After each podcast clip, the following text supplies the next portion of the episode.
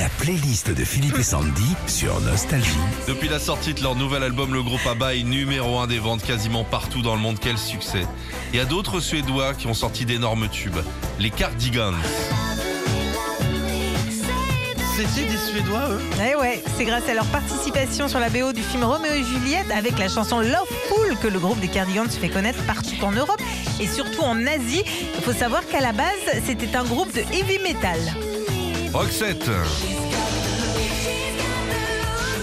J'en apprends là, franchement, je savais pas.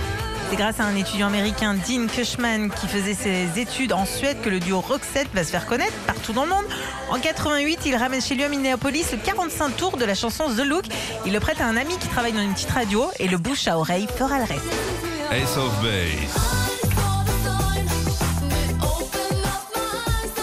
Après s'être appelé J. Conrad et Technor, quatre amis suédois qui cherchent à reproduire le même succès qu'Abba se lancent dans ce qu'on appelle à l'époque l'Eurodance. Oh, c'est bien Ace of Base. Ils essaieront en discothèque pas moins de 30 versions de All That She Wants avant que cette chanson fasse danser les gens. Entre 93 et 2002, c'est pas moins de 40 millions d'albums vendus pour les Ace of Base.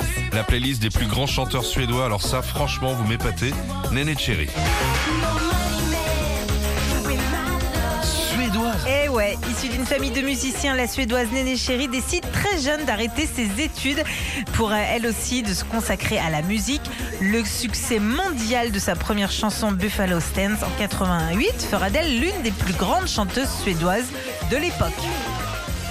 T'as pas le duo avec là Ah ouais. Ah, c'est énorme. Oh ça. là là. Retrouvez Philippe et Sandy, 6h-9h sur Nostalgie.